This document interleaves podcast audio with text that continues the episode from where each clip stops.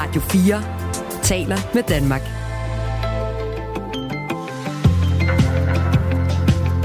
Velkommen til Radio 4 morgen.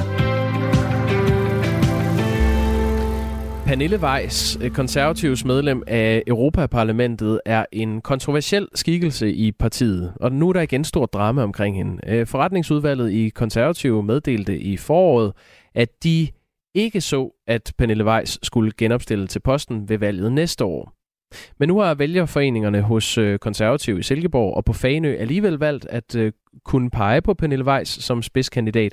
Og det var så lige indtil, at formanden i det konservative Folkeparti, Søren Pape Poulsen, sendte dem en lidt vred mail. Det er en intern mail, som Berlingske har set. Og i den skriver Søren Pape Poulsen, dette parti har altid været sin egen værste fjende, da intern ævl og kævl altid er udstillet i medierne. Men det må så være det, I ønsker. Jeg er dybt chokeret over jeres opførsel, skriver Søren Pape ifølge øh, Berlingske i den her mail. Øhm, Pernille Weiss øh, har blandt andet været øh, beskyldt for, at øh, der har været nogle problemer med øh, det klima, hun har øh, skabt på det kontor, hun har i øh, Europaparlamentet. Vi skal prøve at finde ud af, hvad der er op og ned i den her sag med Benny Damsgaard, der er politisk kommentator og tidligere kommunikationschef for Konservativ. Godmorgen. Godmorgen, godmorgen. Mm, skal vi ikke lige starte med at høre, hvorfor øh, formand Søren Pape Poulsen går ud på den her lettere aggressive måde over for sine egne lokale øh, foreningsmedlemmer? Ja, altså lad mig, lad mig starte med at sige, at det, er, det godt kan være en, en lidt svær sag at, at, at forstå for mange af os internt i det konservative folkeparti. Men, men altså, hvis man kigger historisk på det, så, så, så er det på ingen måde første gang, at øh, man fra den centrale ledelse i øh, det konservative folkeparti går sådan lidt hårdt til medlemmerne rundt omkring og til foreningerne, hvis man ikke mener, at de gør det, man gerne vil, vil have dem til. Normalt er det dog ikke noget, partiformanden selv gør det overlader han til partisekretæren, altså den lederen af organisationen, eller, eller måske til, til næstformanden i partiet. Det er sjældent, at partiformanden selv går ind i det øh, og, og får beskidte fingre, om man så må sige. Oj. Undskyld, men, men, det, øh, men, men man kan... Hvad siger du undskyld? Nej, jeg ser bare, du, du havde en tusse i halsen, uh, Benny Damsgaard. Ja, det er en tusse i halsen, ja, som vi skal Det er tidligt på dagen. Ja, ja, det er fredag. Men, men, øh, men øh, som sagt, han, man, man gør det ikke normalt selv fra formandens side, øh, plejer at udlicitere det, men, men, men det er formanden nu, altså Pape selv personligt går ind i det og, og, øh, og skriver en fortørnet mail til, til, øh, til de to vælgerforeninger. I hvert fald et udtryk for, at man, man centralt fra er bekymret over sagen og tager den, tager den alvorligt og er, er, er meget irriteret over, at der er nogen, der nu har valgt at stille Pernille Weiss op. I slutningen af maj oplyste partiet i en pressemeddelelse, at et enstemmigt forretningsudvalg havde besluttet, at Pernille Weiss ikke skulle genopstille ved Europaparlamentsvalget i øh, 2024. Og som jeg lige kort var inde på, i, øh, da jeg introducerede historien, så er baggrunden øh, den øh, interne undersøgelse, partiet selv havde lavet, som konkluderede, at Pernille Weiss ikke havde været en god chef for sine ansatte i Europaparlamentet. Arbejdsmiljøet på Pernille Weiss kontor havde øh, ført til stresssygemeldinger og opsigelser. Øhm, så er der så de her to lokale vælgerforeninger, Silkeborg Vælgerforening og Fanø Vælgerforening, som stadig har opbakning til Pernille Weiss. Øhm, men det er så der, hvor de får en vred mail fra øh, Søren Pape Poulsen. Hos Jørgen Ravn, som er formand for de konservatives vælgerforening i netop Silkeborg, Øh, så står det sådan til, det han sagt til Berlingske, at lokalafdelingen er kommet på andre tanker. Øh, han vil dog ikke over for Berlingske uddybe, hvorfor de har skiftet mening, eller øh, hvad der ellers er sket efter kontakten med, med partiet. Hos Fanø Vælgerforening er det usikkert, om de fortsat støtter Pernille Weiss eller ej. Øh, vi har her til morgen talt med Christian Lorentzen, der er byrådsmedlem på Fanø, og han fortæller på vegne af Fanø øh, Vælgerforening, at de ikke har yderligere kommentarer lige nu. Benny Damsgaard, hvad, hvad kan partitoppen i Konservativt Folkeparti tilbyde de her to vælgerforeninger mod, at de trækker deres støtte til en kontroversiel skikkelse som Pernille Weiss? Altså, øh, kontroversiel skikkelse, der skal man have med i betragtning, at øh, det tror jeg er en, en væsentlig pointe, og nok også en af årsagerne til, at den her sag er gået, øh, som den har gået, det er, at da man fra partiets centralside der tilbage i pinsen vælger at, øh, og, og, og sige, at Pernille Weiss ikke, som det ellers var planen, skal være spidskandidat, og man i og for sig også trækker, opfordrer hende til at trække sig øjeblikkeligt at nedlægge sit mandat. Der kommer det som en stor overraskelse for, for store dele af det konservative bagland. Pernille Weiss er en populær øh, europaparlamentsmedlem, har været en populær europaparlamentsmedlem, har været meget rundt omkring i landet. Så, så man, og der var ikke rigtig nogen i baglandet, der var opmærksom på eller klar over, at der havde været de her udfordringer. Så derfor kom det som en, en meget, meget stor overraskelse for, for store dele af det konservative bagland, at, at sagen gik, og, og det har så fået en række vælgerforeninger, og de to vælgerforeninger, som nu har stillet sig frem, er ikke de eneste, som undrer sig over, at det skulle gå som, øh, på den her måde, og som, som overvejer, om, om de skal indstille hende og støtte op bag hendes øh, forsøg på alligevel at blive, blive spidskandidat.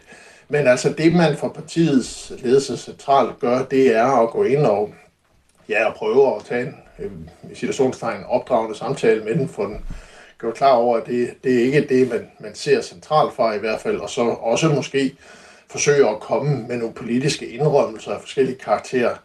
Øh, men altså, det, det, det er svært at sige, fordi der er ikke nogen anden, der vil sige helt nøjagtigt, hvad der, hvad der foregår, men der foregår rigtig meget rundt omkring mellem den centrale ledelse og de vælgerforeninger, som, som er utilfredse med den proces, der har været. Over for Berlingske har Christian Lorentzen, som vi altså også har været i kontakt med fra øh, Fanø Faneø Vælgerforening, sagt, at formanden i deres lokalafdeling var meget påvirket af mailen fra Søren Pape Poulsen, formanden i partiet. Christian Lorentzen siger til Berlingske, det at få en mail fra partiformanden, fordi man bruger sin demokratiske ret, og så er reaktionen fra ham udelukkende voksen skal ud og beklikkelse af personlig moral, opførsel og karakter, ikke et eneste substantielt argument. Det er voldsomt at skrive til et menneske, som man ikke kender, øh, siger øh, Christian Lorentzen, altså fra, fra Fanø til Berlingske. Hvad siger den tone i de her mails dig, øh, Benny Damsgaard, om øh, hvor stor en øh, krise det her det er opfattet som øh, fra, fra øh, toppen af partiet side? Ja, altså jeg tror, man skal, man skal huske på her, at, at det er, øh, altså Pape nævner selv i sin mail, at, øh, og det læste jeg også op indledningsvis, at det konservative folkeparti altid har været sin egen største fjende, og der har været ævl og kævl og magtkampe internt. Det er, det er efterhånden mange år siden, de magtkampe var der. Der skal vi tilbage til, til slut 90'erne, striden mellem Per Stig Møller og Hans Engel, så, hvor, hvor der sidst var, var gang i gaden. Men altså, øh, dengang var det ikke på nogen måde unormalt at begået hårdt til, øh, til hinanden. Men det er mange år siden, så, så man, er ikke, man er ikke vant til øh, ude lokalt, og især ikke i en lille vælgerforening som den på, på, på Fanø, at partiformanden selv skriver vrede mails øh, til den og, øh, og til ham og, og beklikker hans moral. Det er, det, er man ikke, det er man ikke vant til. Man er vant til at se ham på tv, og, og hvor han siger, øh, synes man sympatiske ting. Men altså, det illustrerer, at, at sagen øh, er alvorlig, fordi altså, hvis, hvis det sker det, at Pernille Weiss stiller op på landsrådet, øh, hvad meget tyder på, at hun gør, og hun øh, øh, får et, et godt resultat, måske endda lige frem vinder en afstemning, så er det et, et betydeligt problem og nederlag for, for Søren Pape. Og den konservative ledelse har den udfordring, at de ikke har stillet en egen spidskandidat. De har ikke stillet deres forslag til, hvem der skal være nummer et på den konservative Europaparlamentsliste. Og øh, nu når Pernille Weiss har meddelt, at hun stiller op, så kan man sige, så er det jo ikke heller et, et, øh, sådan en, en, et ønskescenarie for en potentiel kandidat at komme ind i, hvor man kan se frem til, til en, et ordentligt øh, rivegilde og en potentielt en kampafstemning øh, på et, et landsråd fyldigt dækket af, af medierne og kommentatorer som undertegnede. Så, så det, det er i, i mere henseende bare en, en sag, som er irriterende, som kommer til at fylde og som kommer til at skygge over øh, partiets politik, uanset hvad det gør. Og hvis man taber, potentielt kan være noget, som, som begynder at stille spørgsmålstegn ved sådan Papes lederskab. Det er på den måde et øh, spændende Europaparlamentsvalg, vi kan se frem til øh, til juni øh, næste sommer. Øh, Benny Damsgaard, du skal have tak for lige at udlægge teksten her. Velkommen. Politisk kommentator og tidligere kommunikationschef for det konservative øh, Folkeparti. Klokken er 14 minutter over 8. Nummeret ind til os er 1424. Musik er en hurtig genvej til at komme ind bag facaden. Hvis man skal sige essensen af, hvem er jeg, så er det de samme. Ind bag den offentlige person. De synger også irriterende godt. I Portrætalbum bruger Anders Bøtter musikken til at vise nye sider af sine gæster. Gita Nørby, Tim Christen, Sofie Gråbøl, Anders Akker, Allan Olsen. Både dem, du er fan af, og dem, du ikke troede, du havde noget til fælles med. Velkommen til Portrætalbum på Radio 4. Lyt til Portrætalbum i dag kl. 17.05. Vandet stiger stadig i Norge efter uvær og stormværet Hans har raseret. Der er tale om den højeste vandstand i Norge i over 50 år. I går der tog vi en tur nordpå til Hønefoss for at høre, hvordan det stod til, og der var det allerede ret kritisk. Og sådan her lød det fra elven, hvor vandet brager ned gennem byen.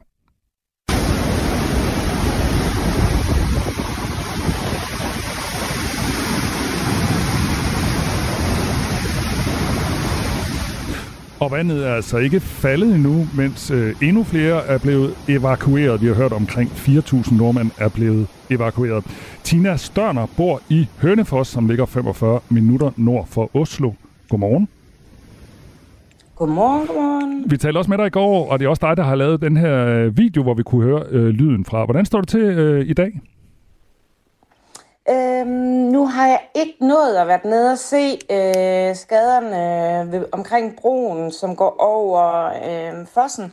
Men jeg kunne forestille mig, at det er værre i dag, fordi det bliver ved med at stige, og det er nogle øh, kraftige øh, kræfter, som står og slår ind på bropillerne. Øhm, og vi har to broer over byen, og den, jeg ved, at den ene den blev lukket i nat, fordi de fandt ud af, at de må prøve at så rydde væk nogle af alle de her træstammer og alt det, som nu samler sig omkring bropillerne, for at de simpelthen ikke skal øh, knække sammen. Øhm, og jeg kan se, at den har jo, elven selv har et ind i den sti, som går øh, ved siden af. Øh, der er det meste af den stien er væk nu, og der er også... Øh, den har ligesom et sig ind i, hvad skal man sige, jorden omkring, sådan så at der er et øh, kumlok, som er blevet afdækket, og det er jo, altså et kumlok, det er det, der hedder, hvad skal man sige, det går jo til, øhm, øhm, altså ned til grundvandet, og der hvor vores afløb kommer ud. Så det som er, det er, at hvis den falder ud og åbner sig, så de næste folk, som får vand ind i deres huse, de får jo altså øh, ret beskidt vand ind, mm. og det er jo ikke godt heller. Så det giver jo også mulighed for sygdom og sådan nogle ting. Øhm, og så er der flere, øh, jeg har set, der er flere øh, butikker og øh, øh, så videre, øh, som har lukket herop nu, fordi at, øh, ja, altså for eksempel en Audi-forhandler, Albjerg Bil, de har været nødt til at lukke øh, nu, fordi at deres øh, det ligger ned mod den, den ene side af en elv, og der kommer vandet helt op til værkstedet nu, og alle bilerne, som stod ude på deres parkeringspladser, ligesom står og venter på, enten skal sælges eller repareres, de er mere eller mindre oversvømmet det meste, tror jeg. Så der er jo skader for mange penge der. Og jeg har også en kammerat, som har øh, det store øh, hus, som hedder Glædeshuset. Det er et sådan kulturhus, og hvor man har koncerter og underholdning. Og han øh, fortalte i går, at øh, de må jo også holde lukket nu, fordi der er vandet, det ligger helt ned til elven, og der er vandet på vej til at løbe ind i deres lokaler. Og han sagde, at de mister for over 500.000 øh, lige nu, og det kan sikkert blive meget, meget mere. Mm. Nu ved jeg ikke, hvor mange... Øhm, nu ved totalt så er der Ja, nok 2.000 evakueret her nu, tror jeg. Okay. Hvad siger du? Jeg siger, øh, nu er du måske ikke nået at tale med så mange naboer, venner og bekendte her til morgen, men hvad siger folk i byen? Altså, er folk bange, eller hvad? Mm. Altså, jeg tror nok, at der er en del, som, som... Altså, selvfølgelig dem, som bor i nærheden af elven, er jo stærkt påvirket og er nok meget ængstelige for, øh, for deres værdier i hvert fald. Mm. Men øh, så langt så har det jo gået fint med evakuering af folk, og de er blevet taget godt vare på. Og jeg synes, at øh, kommunen har jo været tidlig ude, også som jeg fortalte i går med mine svigerforældre, at de blev flyttet, selvom der ikke var nogen umiddelbare fare, følte de der, hvor de bor. Men så, øh, og så i går blev der faktisk evakueret nogle andre i et andet område i byen, netop også på grund af ras fra. Og kort tid efter, de var blevet evakueret, så gik der faktisk et ras. Og, men der var så kun lidt materielle skader. Mm. Og så har der været et andet stort, meget stort ras, øh, som så godt nok er øh, bare med, hvad skal man sige, det som det går ud over der, det er skoven. Men øh, raset er sket i nærheden af den vej, der hedder E16. Som er vældig vigtig vej, og den fortsætter op til det, der hedder Valdres øh, og Bangen. Og deroppe har der været meget stor ras, og det har været super farligt for folk deroppe i hvert fald. Så det, de nu er bekymret for her, det er, at hvis det ras øh, det fortsætter her, så kan det være, at den vej, den ryger ud også. Og det er en meget vigtig hovedfartsår, ligesom. Mm. Så, der, er ja. mange, der er mange konsekvenser. Nej, altså jeg tror, heldigvis så er der jo ikke nogen mennesker, som er blevet skadet her. PT. Nej, det er jo det vigtigste. Og det skal vi bare være glade for. Ja, lige præcis. I går der nævnte du også, øh, nu snakker du om kloakvand, men i går der nævnte du, øh, at I var blevet advaret om, at strømmen kunne gå. Har I oplevet sådan en strømsvigt af den slags øh, nu? Øh, nej, der er heldigvis ikke sket noget øh, endnu, så, så vi har klaret os så langt. Men nu øh, ser jeg, at de skal faktisk lukke for vandforsyningen nogle steder. Og det er nok netop på grund af det her med kloakvandet. Øhm, så der er nede midt i centrum, øh, dem som bor tættest på selve der, hvor faktisk øh, fossen er, altså hvor vandfandet er, fordi der er jo en, en dæmning der, så de kan lukke af til tider for vandet. Og dem, der bor i nærheden der, de bliver nok meget påvirket nu, så der har de altså lukket for vandet. Og der er jo nogle restauranter også, som ligger der, som pludselig må holde lukket, fordi de ikke har frisk vand. Og mm. ja, så øhm, ej, det er rimelig øh, kritisk, men, men som sagt, det vigtigste er, at øh, der er ikke sket nogen menneskelige skader, og jeg tror altså, det fungerer godt med folk, der bliver taget i vare på. Jeg taler med Tina Størner, der bor i Hønefoss i Norge, som altså, og Tina er dansker, men bor i Norge. Øh, nu taler du om en hel masse andre mennesker, Tina. Hvordan har du det egentlig selv med alt det her? Altså, jamen, jeg må nok indrømme, at jeg er egentlig bare lidt fascineret, netop fordi, at jeg føler mig ganske tryg her, hvor vi er. Okay, vi fik en lille smule vand ind i kælderen i går, men det er jo ingenting, og det er, fordi vi bor i et gammelt hus, hvor der er dårlig drænering. Og så alt det her regn, som er kommet, så har det jo så ødelagt lidt, så min mand, han er lidt stresset over det, men, men vi kan ikke, altså, vi kan virkelig ikke klage, og vi skal virkelig ikke tænke på os selv. Vi må ud og se, om vi kan hjælpe nogle mennesker, som har det meget værre, end vi har.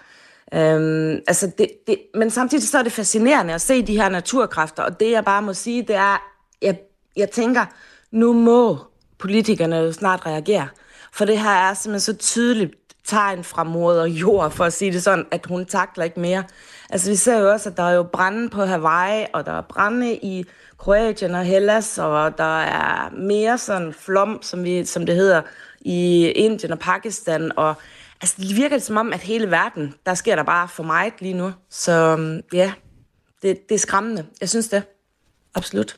Tak skal du have, Tina Størner også. Øh, tak for din lille opsang her. Ja, bare hyggelig. Klokken den er 8.20. Du lytter til Radio 4 morgen. Tusindvis af glade gymnasieelever mødes i dag til øh, fest landet over, hvor de byder de nye første gere, som også bliver kaldt øh, putterne, velkommen. Særlig en fest har dog ry for at gå øh, meget vildt for sig. Det er puttefesten i Dyrehaven, som samler gymnasieelever fra, øh, ja, faktisk fra hele Sjælland, men særligt fra Storkøbenhavn. Et af skrækårene var i 2016, hvor puttefesten endte med, at 11 gymnasieelever blev indlagt, og en gymnasieelev var i livsfare med en promille på 4. Derudover var 180 unge forbi samaritterne i dyrehaven. Det gik lidt mindre øh, dramatisk for sig sidste år, hvor der var tre øh, registreringer hos politiet af overtrædelser af straffeloven til, øh, til puttefesten. Foreningen Danske Gymnasier har i år advaret mod gruppepres og krænkelser ved øh, åbne fester, som netop puttefesten i Dyrehaven, der som oftest mangler officielt opsyn. Men spørgsmålet er så, hvor, hvor vildt det går for sig i de her år. Det er omkring 60 natteravne første vidner på, og nu skal vi tale med en af dem. Jakob Bové, du er natteravn og ansvarlig for kommunikation og events for øh, gruppen øh, Natteravnene. Godmorgen. Godmorgen. Øhm, man hører meget om puttefesten i Dyrehaven. Hvor vildt er det egentlig øh, for dig at se? Jamen altså, som du selv siger, så, så natteravnen er derude med omkring 60 natteravn, så vi har jo ligesom øh, rimelig godt repræsenteret, og, og hvor vildt det er. Jamen altså, det er jo klart, når man samler så mange mennesker øh, et sted, som ikke er lavet til at holde fest, det er jo en, øh, det er jo en, det er jo en dyrehave, hvor man ligesom er vant til at gå tur og hygge sig, så er det klart, så, øh, så kan der ske rigtig mange ting. Øh, det er unge mennesker, og det er nogen, der ikke har så meget erfaring med alkohol, som måske skal prøve det, så, så det er klart, der kan godt være, der kan være tryk på, men som du selv siger, så, øh, så de sidste par år, så har der været rigtig mange myndigheder, øh, øh, forskellige autoriteter derude og ligesom øh, bidrage til at skabe en tryg og sikker fest. Så den er i hvert fald blevet mere tryg, så meget kan vi da konkludere. Mm. Der er mellem, øh, ja, man forventer mellem 6 og 7.000 øh, unge i løbet af dagen. Sidste år var der i gennemsnit øh, 6.000 øh, til festen fra kl. 16 og frem mod midnat. Øh, det er der, det, det løber officielt. Øh, det virker som et banalt spørgsmål måske, men hvorfor er natteravnene til stede ved sådan en, øh, en puttefest? Jamen altså, man kan jo sige, at natteravnene jo, som er en del af Fonden for Social Ansvar, det vi gør, det er, at vi kan, vi kan jo skabe tryghed. Øh, og lige netop så er vores mantra er jo, at vi er der, hvor de unge er. Så som du selv siger, 6.000 unge, det betyder altså, at der, er, der vil være natteravn til stede. Øh, og det, det, vi kan gøre sådan et sted, grund til, at vi er der, det er, fordi vi kan skabe, vi kan skabe en tryghed ved vores tilstedeværelse. Det med, at der er, tre, der er ansvarlige voksne, vi går altid i grupper af tre, som går rundt og ligesom er i området, så du ved, du kan henvende dig til dem. Det, det har en effekt. Øh, og så siger vi jo selv, at vi er de der ekstra øjne og ører øh, i samarbejde med politiet. Politiet kan ikke være alle steder, så er natteravne ligesom det der ekstra led, som ligesom kan se, hvad der foregår. Måske hvis der sker en situation, som, som, der, som der er brug for nogle ansvarlige voksne mennesker, så kan man, så kan man være med ind over. Øhm, og den sidste ting er jo selvfølgelig den her synlighed. Vi har de her meget karakteristiske gule jakker, så på sådan en, øh, en, en, en, en stor flok af mennesker, så vil man altså hurtigt kunne se, øh, hov, dem med de gule jakker, det er de ansvarlige voksne, dem kan vi lige øh, komme hen til, hvis det er, at, øh, hvis det er, man har brug for hjælp. Øh, så det er meget af de ting, som vi kan gøre derude, øh, føler vi. Dagen efter øh, sidste års arrangement lød meldingen, at 64 unge havde været en tur forbi Dansk Røde Kors Samaritter, og 18 af de unge havde ligget til observation. Øhm, derudover blev der også, så også anmeldt et seksuelt overgreb, og der var øh, yderligere to overtrædelser af straffeloven, og et par øh, unge, der øh, havde øh, indtaget euforiserende stoffer. Øh, er I med til egentlig som natteravne, øh, for dig at se, at, at understøtte en udskældt fest ved at være til stede? Eller er I der bare, fordi nu finder det sted, uanset om I er der eller ej? Mm. Altså, som jeg også sagde før, at vi er der, hvor de unge er. Øh, og det betyder selvfølgelig, at når der er så mange unge, så vil natteravnene være til stede. Hvorvidt vi er med til at legitimisere en fest og så videre, sådan ser vi ikke rigtigt på det. Vi ser, vi ser det sådan, at hvis, hvis, hvis der er behov for os, så kommer vi. Øh, det er det samme i, i natteledet, øh, godt og andre steder i, i landet, hvor der, hvor der er rigtig meget smæk på. Der er natteravnene også til stede, fordi vi kan se, der er brug for os. Så det er mere den optik, vi tager på, at vi siger, okay, hvor der er brug for os, så er vi der. Øh, vi skal huske på, at det er jo frivillige øh, natteravn, som er ude, og derfor også kan man sige, at det, det, de er mest øh, opmærksomme på at ligesom skabe tryghed, og det er den rolle, vi har taget på os. Lad os lige høre fra en af dem, der glæder sig. Det er øh, May Bådskov Lund. Hun er 17 år, går i 1. G på H.C. Ørsteds Gymnasium i Lyngby, lidt nord for København. Jeg tror, jeg glæder mig mest til at lære mine klassekammerater bedre at kende. Mest af alt, fordi at det er første gang, vi ligesom er ude for skolen i noget socialt. Det tror jeg bliver super fedt. Og det er jo sådan øh, formålet med festen, øh, uanset at der også er nogle, øh, nogle uskrevne regler, som man som voksen menneske måske kan tænke, er, øh, hvorfor skal man øh, have lov til at tegne på hinanden, og hvorfor skal man have lov til at rive hinandens t-shirt op? Hvorfor skal man kaldes sølvputte, hvis man scorer en anden gear, eller øh, guldputte, hvis man scorer en tredje gear? Men hele formålet med det er det jo at have det sjovt og møde de øh, unge mennesker, man nu skal til at gå på uddannelse med. Hvordan øh, griber I det helt konkret an som natteravne for at, at skabe et, øh, et rum, hvor de øh, kan det? Mm. Altså nogle af de ting, vi gør, det er jo, at vi har, jo, vi har 6.000 flasker vand med derud, så vi, øh, vi uddeler rigtig meget vand, og det er jo fordi, vi ved, at hvis der er noget, der hjælper på for meget alkohol, så er det jo vand, for det fortynder det ligesom. Så det er i hvert fald en ting, vi gør, og så er det den her med, at vi har, vi har rigtig mange erfarne natteravn, der har været ude mange gange, og er, er ligesom vant til at overskue dyrehaven og kunne se, okay, det er de her områder, vi skal være i. Vi har jo selvfølgelig en hel plan for, hvem der går hvor, så vi ligesom dækker så meget af området som muligt. Øh, og så har vi et rigtig godt samarbejde med, med både Røde Kors og politi, og som du sagde, de ender, øh, nogle folk ender desværre inde ved, inde ved samaritterne, og der assisterer vi også til at, ligesom at være det der ekstra mandskab til at, til at kunne bidrage der. Så der er forskellige måder, vi gør det, men, men som hende, øh, hende pigen her siger, det er jo det her med, de, man kommer for at have det sjovt, og det er jo det, som vi vil understøtte. Og man kan sige, at vi er der jo, når, vi er der, når Sofia får for meget at drikke, vi er der, når Victor er blevet væk fra vennerne, og vi er der, når man, når man kommer ud i noget, man ikke rigtig sådan kan overskue, og det er rigtig fedt, der er nogle voksne, der ligesom kan hjælpe en, og det er ligesom det, vi ser vores rolle. Så i høj grad at være der, når der er brug for os, og vi håber jo faktisk, at der ikke bliver brug for os, udover bare at uddele vand. Tak fordi du var med, øh, Jakob Bove. Det var så lidt. God altså dag. natteravn i lige måde, og øh, ansvarlig for kommunikation og events for øh, natteravnene. Pernille Larsen har skrevet en sms. Ja, den skulle jeg faktisk lige til at gøre opmærksom på. Hun skriver tusind tak for og til jer natteravne. Er sikker på, at mange unge og forældre er trygge ved, at I er der. Der er brug for jer. Jeg håber, Jakob lige hørte den med på vej ud. Hør, hørte du det, Jacob? Ja, det gjorde jeg. Nå, det er godt. Ja, værsgo. Øh, ja, jamen det er da godt, at der er nogen, der øh, passer på os alle sammen. Øhm, vi nærmer os nyhederne. Det gør vi. Og når vi er tilbage efter nyhederne, så skal vi snakke om fodbold. Engelsk fodbold. Ja. Fordi øh, Premier League øh, skydes i gang i aften, og vi har masser af spørgsmål jo også om det her med danskerne. Altså, der er 15 danskere, der spiller i Premier League, og en af dem er jo Rasmus Højlund. Danmarks dyreste fodboldspiller nogensinde. Vi taler med Thomas Pønt fra Mediano efter nyhederne. Nu skal vi høre fra Malu Frejmand. Nu er der nyheder på Radio 4. Trods ambitioner om at komme brugen af tvang i psykiatrien til livs, har Indrigs- og Sundhedsministeriet ikke iværksat nogen initiativer for at få det til at ske.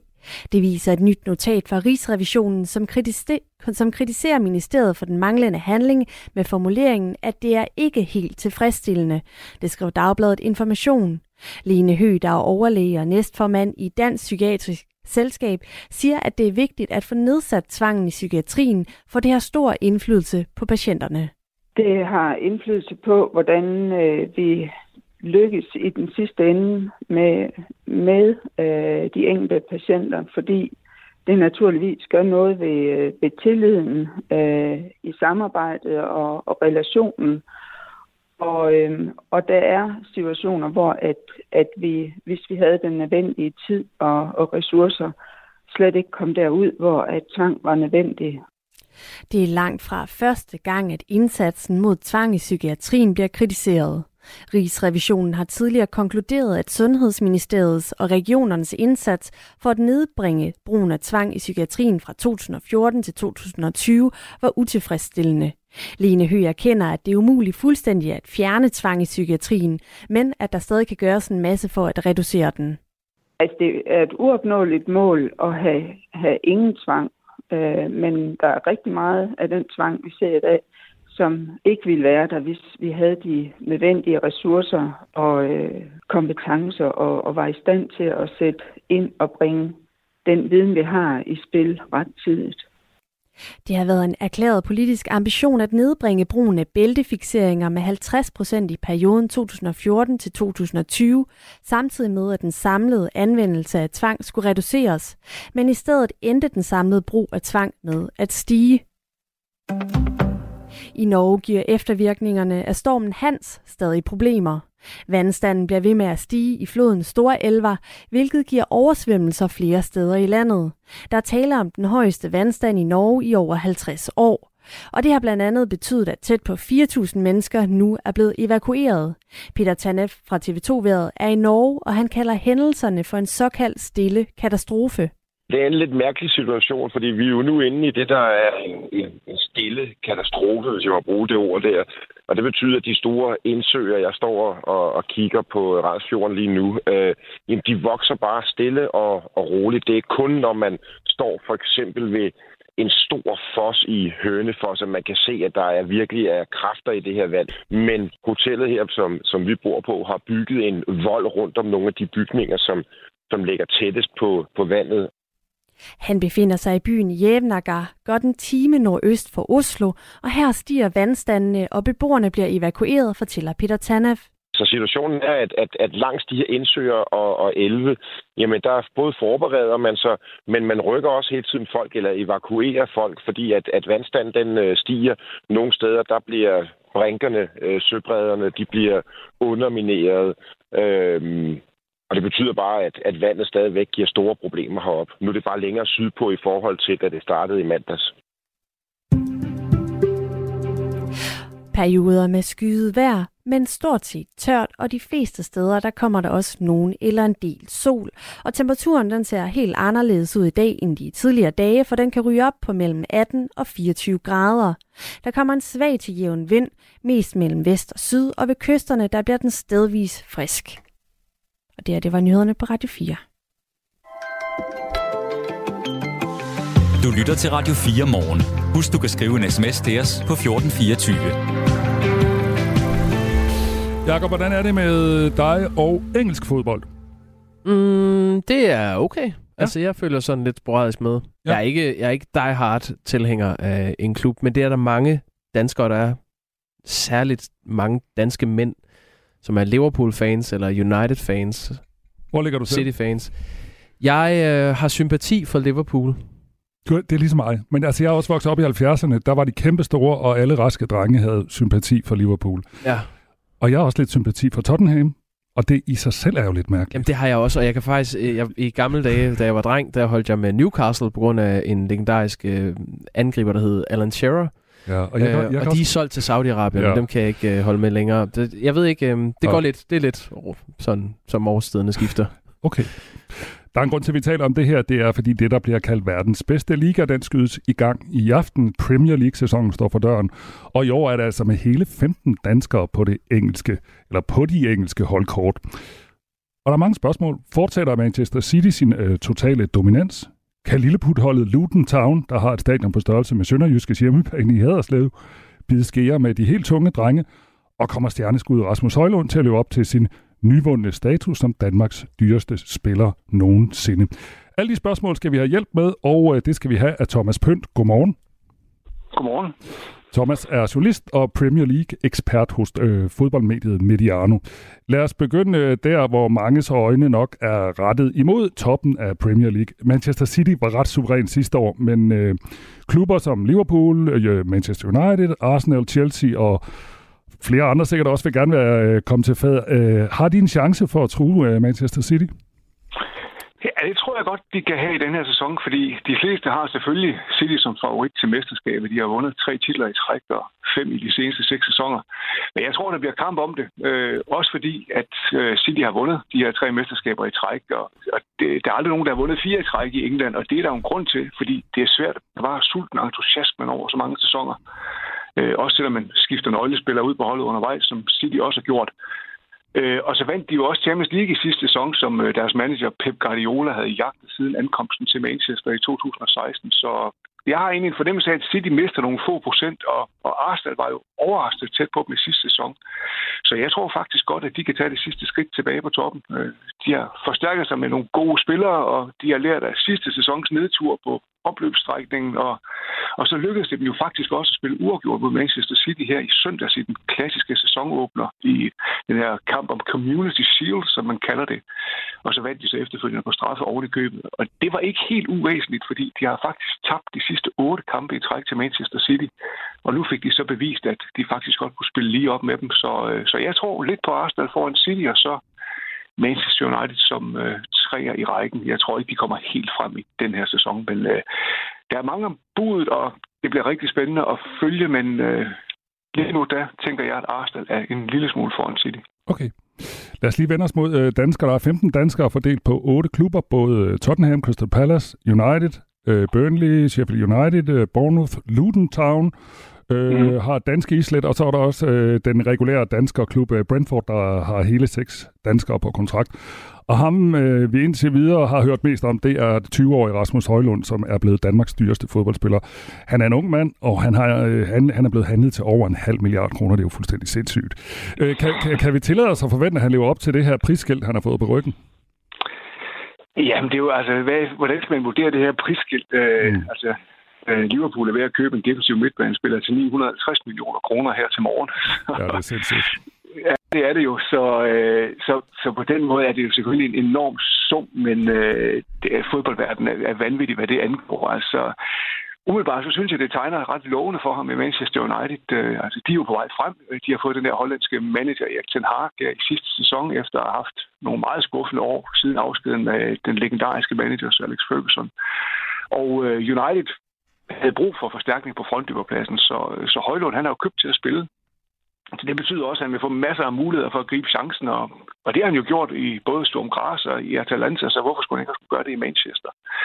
Og så kan man sige, øh, over en halv milliard kroner i, i transferstorm, jamen så skal han da score mindst 25 mål. Øh, det, det tror jeg ikke, man skal forvente, og det tror jeg heller ikke, at der er nogen, der forventer, at han gør. Øh, og mindre kan også gøre det. Altså hvis han laver en, skal vi sige, 10-12 stykker her i den første sæson, så vil det være et fremragende supplement til Manchesters offensiv. Og så kan han vokse videre derfra, fordi United har jo også øh, brugt så mange penge, fordi de har set noget potentiale i ham. Og ja, som du siger, selvom prisen selvfølgelig er vanvittig i alle andre sammenhæng, øh, så er det ikke ekstremt i fodboldens verden. Og Manchester United har jo købt dyre spillere i de seneste to sommervinduer til deres angreb, og øh, både Jadon Sancho og Anthony har ikke sådan øh, hvad skal vi sige, imponeret voldsomt. Øh, så, så på den måde er presset ikke så stort, som man måske umiddelbart kunne tro. Øh, og Ja. Men jeg kan ikke lade være med at tænke på, at han bliver jo sådan allerede enormt meget sammenlignet med Erling Haaland, som jo er sådan et helt fænomen. Og sammenligningen handler jo også om, at uh, Rasmus Højlund er skandinav, han er høj, han er lyshåret, han er stærk, og han kan mm. score mål. Men det er vel ikke det, vi tør drømme om, at han uh, bliver lige så god som uh, Erling Haaland, nordmanden. Nej, der, der, der er vi ikke endnu. Der skal vi lige se et, et, et par år mere. Og der, altså der, selvom øh, Højlund har haft en utrolig flot karriere, det går utrolig hurtigt for ham i første Sturm Græs og Atalanta, så, så var Holland altså på, på, på et højere niveau i, i Salzburg og Dortmund, før han skiftede til Manchester City. Så øh, altså det, det, det, det kan vi ikke se endnu, men altså, man kan godt forstå sammenligningen, men man skal ikke regne med, at han gør det ligesom han Holland og går ud og score, hvor det 36 mål, han lavede i sidste sæson. Det, det vil være helt vildt. Det, det, det vil han slet ikke være i nærheden af, men øh, Altså, det er en meget, meget spændende og meget lovende dansk angriber. Der er jo 14 andre danskere øh, med i Premier League i den her sæson. Hvem synes du sådan, vi skal holde øje med, når vi nu begynder at tænde for fjernsynet og skal se engelsk fodbold her de kommende måneder? Jamen, altså, vi kan jo blive i Manchester United, hvor Christian Eriksen jo også spiller. Jeg synes, at det, det tegner til at blive en, en på mange måder interessant sæson for ham, både fordi jeg tror, at Manchester United bliver rigtig, rigtig gode, og så også fordi, at at øh, han spillede godt i sidste sæson og var fast mand, øh, men nu har Manchester United købt en, en, en gut, der hedder Mason Mount i Chelsea, som de også har brugt mange penge på, og, og lige nu der står han faktisk til at kunne slå Eriksen af på holdet, og det er jo sådan lidt vildt at tænke på, så det, det synes jeg bliver meget spændende at følge, hvordan, øh, hvordan den her kamp bliver på midtbanen i forhold til de spillere, de har, men øh, og samtidig Manchester United kommer til at spille så mange kampe. De spiller Champions League, og der er masser af kampe i Premier League pokalturneringerne. Så, så Eriksen skal nok få sine minutter, og han er også altid en fornøjelse at kigge på. Og så, hvis vi lige hurtigt skal vende danske klubben Brentford, så er jeg spændt på at se, hvordan uh, Mikkel Damsgaard han får rejst sig, om han kan genfinde den her store form fra EM-landsholdet. Han havde et skuffende første år i Brentford i sidste sæson, fordi han kom fra en meget lang skadespause nede i Sampdoria. Så, men øh, bulletinerne er gode for preseason, og ham er jeg spændt på at, at følge her den kommende sæson også. Hvis nu vi retter blikket mod sådan en lidt tungere ende øh, af tabellen, så kan der jo også øh, hurtigt opstå dramaer dernede, der er værd at følge med i sidste sæson. Der var det Everton, den eneste klub i England, der altid har spillet i den bedste række, der var lige ved at rykke ned. Og i år sådan en lille bitte klub, uh, Luton Town, rykket op i uh, Premier League, og uh, de har hentet danske Mads Andersen til klubben fra Barnsley. Og til daglig så spiller de altså på et lille stadion med plads til, i hvert fald i engelske sammenhæng, uh, sølle 10.000 tilskuere. Mm. Er der allerede lagt op til sådan en åbenlys prygelknappe, eller kan kampen om, øh, om nedrykning også øh, blive interessant og intens, ligesom den var i sidste år? Ja, det, det, det vil den helt sikkert blive, og det, det er klart, at Luton, hvis man ligesom kigger på rammerne, så tænker man, at det der, det kan ikke lade sig gøre. Men øh, altså, de er, de er omgivet af, af rigtig meget kærlighed i det engelske lige nu øh, og, og har også nogle ting, der, der taler for dem. Så hvis man kigger på de her tre oprør, så tænker jeg umiddelbart, at Sheffield United står betydeligt værre end Luton gør, fordi de har solgt et par af deres vigtigste spillere her i løbet af sommerens transfervindue og er midt i sådan et, et overordnet salg af hele klubben, som de har siddet i i mange, i, i mange måneder. Så, øh, altså, så Luton, ser, Luton ser spændende ud, og og det er, som du siger, det, det er sådan en levn fra 80'erne, så jeg, altså, jeg tror ikke, at det er nok til, at de kan redde sig. Øh, til gengæld så har vi så den sidste oprykker fra Burnley, som jo øh, ser ret stærk ud øh, under deres manager, Vincent Kompany. Det var ham, der var anfører for både Manchester City og det belgiske landshold for ikke så lang tid siden. Mm. Jeg tror ikke, de rykker ned, så der er en åben plads, der lige nu ligner sådan et slagsmål mellem Bournemouth og Wolverhampton, og, Wolverhampton har allerede mistet deres manager, inden sæsonen overhovedet er gået i gang. Så de er ikke okay. kommet alt for godt fra land. Jeg taler med Thomas Pønt, som er journalist og Premier League-ekspert hos øh, fodboldmediet Mediano. Her til sidst, Thomas, hvis du skulle sige en klub, øh, som du holder særligt øje med i år, hvad, hvad vil du så sige? Øh, jeg synes, Aston Villa ser rigtig, rigtig spændende ud. Øh, de fik en, en ny manager sidste sæson øh, i Unai Emery, som øh, fik holdet til at spille helt fantastisk. Og selvom en af deres nøglespillere desværre lige har, er blevet ramt af en korsbåndsskade, så har de lavet nogle gode indkøb også. Jeg tror, at de kan, jeg tror, de kan overraske i den her sæson. Tusind tak, fordi du var med her. Altså Thomas Pønt, journalist og Premier League-ekspert hos Mediano. Ha' en god dag. I lige måde. Og jeg kan da lige sige, at øh, fodbold i aften, Jakob, hvis du er vågen kl. 21. Ja, Burnley. det er et spørgsmål. Burnley spiller mod Manchester City. Så bliver det skudt i gang. Fedt. Jamen, øh, det vil jeg se, om jeg kan holde mig vågen til. 16 minutter i 9. Du lytter til Radio 4 morgen. Nå, Robak, må ministre lave opslag om popkulturelle fænomener på sociale medier, eller skal de holde sig til at, at poste om uh, politik? Spørger du mig? Ja. Jeg synes at de må poste om hvad som helst.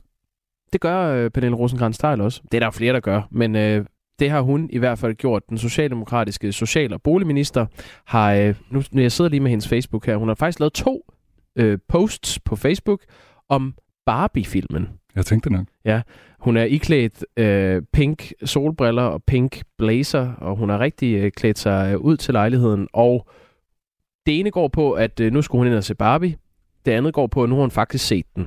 Og øh, der skriver hun blandt andet, hun er positivt overrasket, så skriver hun, udover at være hyldende morsom, giver den anledning til en del samtale med teener, teenagerne herhjemme om kønsroller og stereotyper.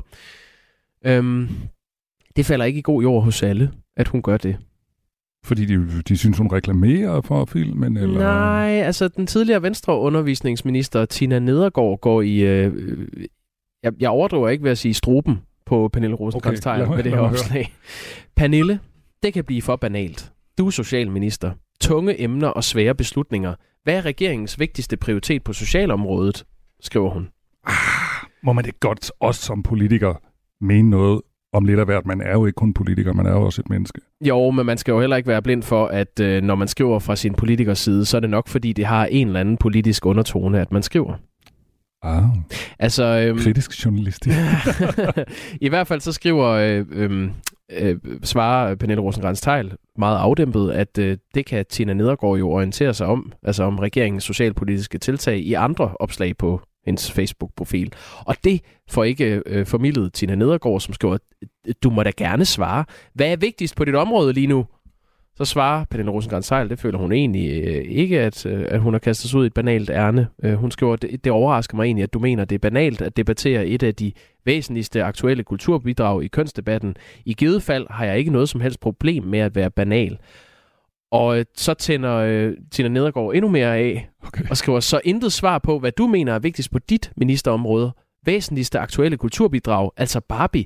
Jeg kunne tænke mig debatten om islamiske staters indflydelse på dansk politik og andet, men nej, Barbie er vigtigst. Og øh, så gider jeg ikke læse mere op af den beef, men man kan gå ind og orientere sig. jeg synes bare, det, er, øh, det siger noget om vores tid, ikke? Jo, det gør det øh, politikere, som øh, poster alt muligt på sociale medier. Jeg kan jo sige, at man skal faktisk scrolle lidt ned for at finde det opslag. Det er to dage gammelt, men der er kommet flere nye ting til. 13 minutter i 9. Du lytter til Radio 4 morgen. I juli er fødevarepriserne højere end nogensinde før. Altså den måned, vi lige er gået igennem. Det skriver Finans. Priserne er nemlig steget med samlet set 1% i øh, juli måned. Tidligere på morgenen havde vi Henning Otte Hansen, som er seniorrådgiver ved Institut for Fødevare og Ressourceøkonomi på Københavns Universitet med her i øh, programmet. Og han sagde, at vi skal ikke forvente, at priserne falder igen. Øh, faktisk kommer det nok aldrig til at ske. Ser måske en relativt konstant udvikling over en lang periode, men det egentlige store prisfald, det oplever vi faktisk sjældent på fødevarer. Vi ser markante prisstigninger, men kun øh, meget små, øh, måske bare en slags øh, fast prisudvikling på længere sigt. Så der er, som siger, dem kalder for en unormal pristilpasning. Vi siger store prisstigninger, men kun meget, meget små prisfald, og det er over en lang periode. Og det er faktisk et øh, europæisk fænomen. Vi siger faktisk overalt, at vi har en meget forskellig pristilpasning. Øh, store prisstigninger, de er hurtige, men langsomme øh, og utroligt små prisfald. Det siger altså Henning Otte Hansen, seniorrådgiver ved Institut for Fødevare og Ressourceøkonomi på Københavns Universitet. Tore Stramer er cheføkonom hos Dansk Erhverv. Du er ikke enig med ham. Godmorgen, Tore. Godmorgen. Hvorfor er du ikke enig i, at vi ikke kommer til at se prisfald på fødevarer igen? Jamen, jeg vil skynde mig at sige, at, øh, at øh, det, der er jo en rigtighed i at sige, at når man kigger historisk, øh, så øh, er der øh, en tendens til, at, øh, at øh, der er flere øh, betydelige prisstigninger end øh, prisfald. Men øh, jeg vil sige, at når man kigger på den nuværende udvikling, øh, så er der altså meget, der tyder på, at øh, vi står over for en periode, hvor fødevarepriserne de vil falde. Øh, først og fremmest har vi set, at de øh, globale fødevarepriser er faldet meget betydeligt, øh, særligt igennem anden halvår af 2022 og frem til sommeren 2023. Og det slår altså igennem en vis forsinkelse i de indkøbspriser, som øh, øh, dansk øh, detaljhandel øh, de står overfor. Kigger man i en anden statistik fra øh, Danmarks Statistik, øh, hvor, øh, hvor der spørges til øh, forventninger til salgspriserne over de kommende tre måneder, inden for fødevare, øh, jamen så kan vi se, at øh, der er sket en kraftig stigning i, andel, øh, i andelen af virksomheder, der forventer øh, at øh, nedjustere deres salgspriser øh, i den kommende tid. Konkret er det faktisk over 50 procent af øh, detaljvirksomheden inden for, for fødevarer, der forventer, at de kommer til at sænke salgspriserne over de kommende tre måneder. Og det er et meget, meget højt niveau, der aldrig tidligere er set i statistikens levetid. Så jeg vil sige, øh, jeg har en klar forventning om, at øh, fødevarepriserne kommer til at falde. Hvornår og hvor meget er selvfølgelig mere usikkert, men jeg vil blive overrasket, hvis øh, vi ikke ser et, et, et, et fald i fødevarepriserne inden for ja, inden årsskiftet. Mm.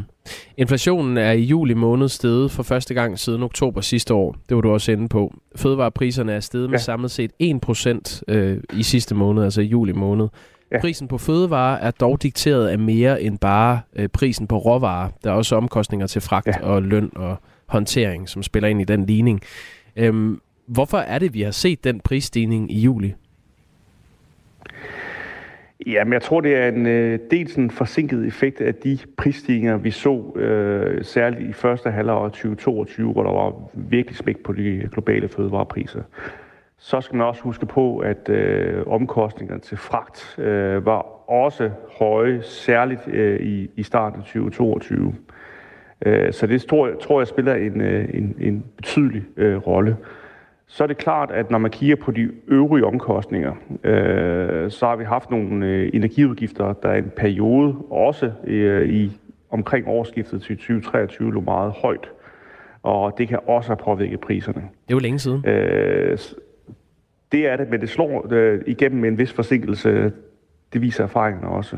Øh, så jeg vil sige, ja, priserne de stiger fortsat på fødevarer, men kigger vi på øh, de udmeldinger, der i øvrigt kommer fra øh, detaljvirksomhederne inden for fødevarer, så er forventningen altså, at, at priserne de vil blive nedsat øh, i den kommende tid, og der er rigtig mange virksomheder, der planlægger at gøre det. Og det er altså en ny udvikling. Altså går vi tilbage til april 2023, så var der stort set ingen virksomheder, der forventede, at de vil øh, sætte priserne ned. Og det er altså stedet til, til cirka halvdelen her i, øh, i, øh, i juli 2023, øh, hvilket er et rekordhøjt niveau.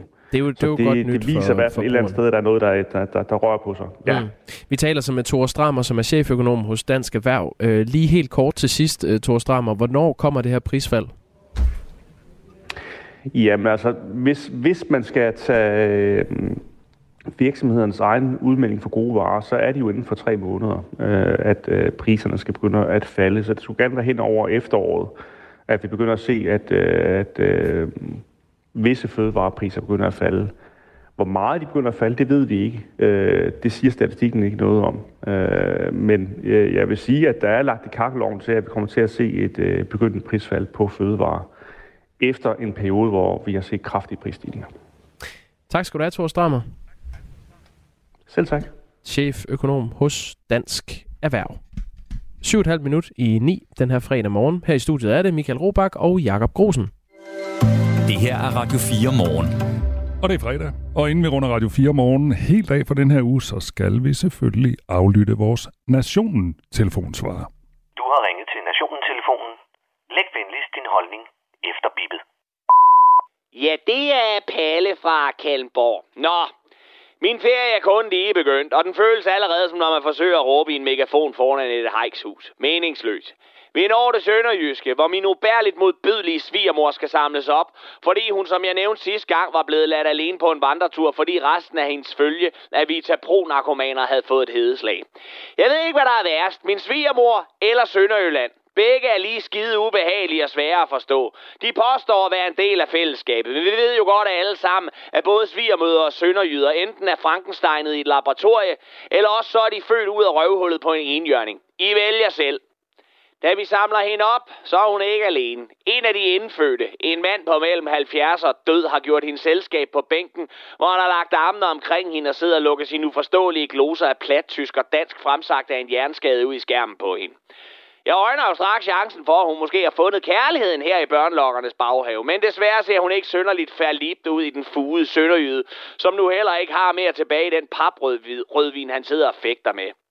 Svigermor, hun banker bildøren ind i øjet, da hun febrilsk forsøger at komme ind i bilen til os. Og den galante og skide fulde sønderjyde ser straks sit snit til at agere medic her på slaget ved Døbel. Nå, har du fået navn det i øje? Må du kunne komme med om til mig og få af knæpkar? Jeg skal bare lige starte det fisse mig op ude i havs, han kan skræmme revgar for de forbandede kraver. Og ved det godt, du vil sige, se det med at vinde, men hold snut det i nøjsen, madame, og kom herhen. Den mislykkede scoring af min svigermor resulterer i, at bilen ruller hen over fødderne på den liderlige sønderjøde, som er så lammet af paprødvin, at han ingenting mærker, og inden vi ser os om, så passerer vi grænsen til fucking Tyskland. Grænsevagter er her ikke noget af, og i det vi kører ind i Tyskland, ser jeg de første otte polske varevogne rulle ind i Danmark, fyldt til randen med klamhugger og cigariner, som om få uger kører tilbage samme vej, med danske dollars i lommen og det meste af inventaret fra mit hus i bagagerummet. Konen, hun vil ind til Pøt, så have noget plaster til min svigermors hævede øjne, og jeg skal fandme have et par rammer slotspilsner og nogle lakridspiber, hvis jeg skal klare resten af den her ferie, som, alle, som på alle mulige måder, men ikke overraskende skuffer. Jeg får hurtigt fyldt indkøbsvognen med prinsenrolle, ærtnusflips, jægervurs, tyrkisk peber, slotspilsen eller lakridspiber, en CD med Body Tyler, gammel dansk, en t-shirt med påskriften Is Scheisse und Sterb, seks flasker ugens rødvin, et kilo Matador Mix, lidt rejeost, 10 Tobleroner og en springkniv. I en fredfyldt halv time nyder jeg faktisk min ferie, men det var selvfølgelig kortere end Thomas Blackmans pik. Op ved kassen, der står resten af familien. Konen har købt vasketaps og kattemad, som jeg jo må forstå er billigt i Tyskland. Min søn har købt M&M's med mindsmag og en flaske absint, som jeg ikke gider at diskutere. Måske jeg bare drikker den og sover hele ferien, hvilket det vil passe mig fint. Min datter og hendes medbragte Wonderboy klipklapper Patrick Pau Pikhoved, eller hvad det lille svin nu hedder, har derimod købt et sæt spiseligt undertøj i lakrids, en ramme Smirnoff Ice og tre pakker Durex-kondomer ekstra tynde med riller og kirsebærsmag. Og her knækker filmen så for Palle. Jeg fjerner resolut varerne fra Jeffrey Epsteins indkøbskurv og giver ham valget mellem at tomle hjem nu med en polsk håndværker eller for dilleren frityrestegt ude i Ønskebrønden med pommes og vinersnissel i restaurant Kryds mein herre. Herefter stikker min datter i et hyl, der mest af alt lyder som mellemting imellem et forsmået barn og en grim gibbernab i Randers regnskov ved fodringstid. Min kone mener, at jeg skal lade de unge mennesker være, være unge mennesker, og jeg mener, at Patrick Pau Pikhoved, eller hvad det lille svin nu hedder, netop har underskrevet sin egen dødsdom. En halv time senere sidder vi igen i bilen på vej mod Østrig, og Patrick Pau Pikhoved, eller hvad det lille svin nu hedder, er stadig med. Min kone trumfede med at tage mine indkøb fra mig, og jeg må sige, at jeg ikke havde klaret turen uden min nossebejer eller krispiber. Men hævnen er sød, Patrick Pau Pikhoved, eller hvad det lille svin nu hedder. Palle glemmer aldrig, og fortællelse følger. Det var Palle fra Kallenborg. Og du kan høre mere fra Palle fra Kallenborg, som jeg tror, han ser i specialklassen her på Radio 4 hver lørdag kl. 20, og du kan også finde det i Radio 4's app. Radio 4 taler med Danmark. To og et halvt minut til klokken slår ni, så er der nyheder med Malu Freiman, og så står uh, Signe Ribergaard klar i det tilstødende studie. Hun står og giver thumbs up. Hun er klar med at ring til Radio 4, og vi skal nok lige fortælle, hvad det handler om. Men inden vi kommer dertil, så vil jeg lige sige, at vi er nået til bunden af nyhedspunkten, øh, Michael Robach. Ja, hvad sker der dernede? Ja, der skal... jeg har fundet en uh, fuldstændig vild historie.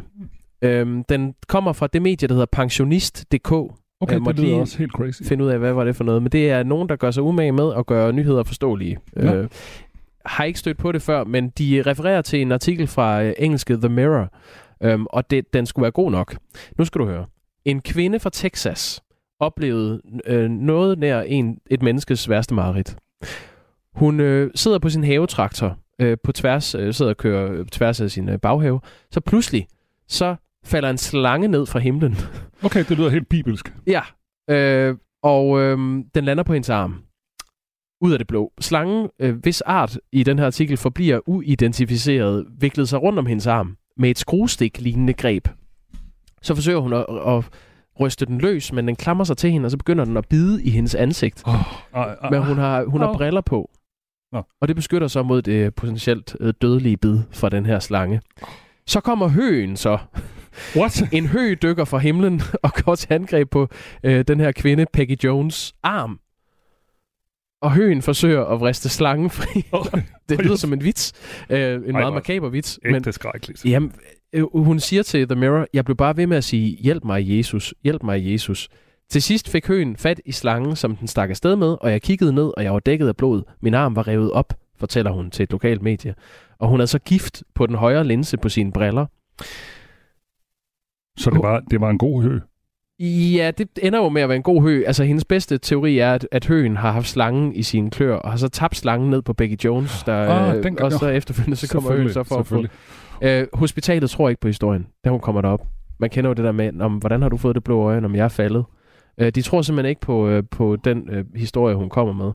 Men hun tror selv, det er Guds måde at lade hende leve på, fordi hun ikke kunne finde sin egen måde. Det kan jeg Øh, godt forstå. Og hun føler sig reddet af høen. Det er en forfærdelig historie, men også en meget kulørt historie. Tak for den. Så tak. Skal vi lige sige lidt om, øh, hvad der skal foregå i Ring til Radio 4 øh, efter nyhederne. Der handler det også om øh, noget, vi har fokus på her til morgen. Det kommer nemlig til at handle om de her puttefester, for det er i de her dage, at de unge førstegærer fejrer, at de er startet i gymnasiet. Og det plejer ikke at gå stille for sig. Men det er efter nyhederne klokken er 9. Du har lyttet til en podcast fra Radio 4. Find flere episoder i vores app, eller der, hvor du lytter til podcast.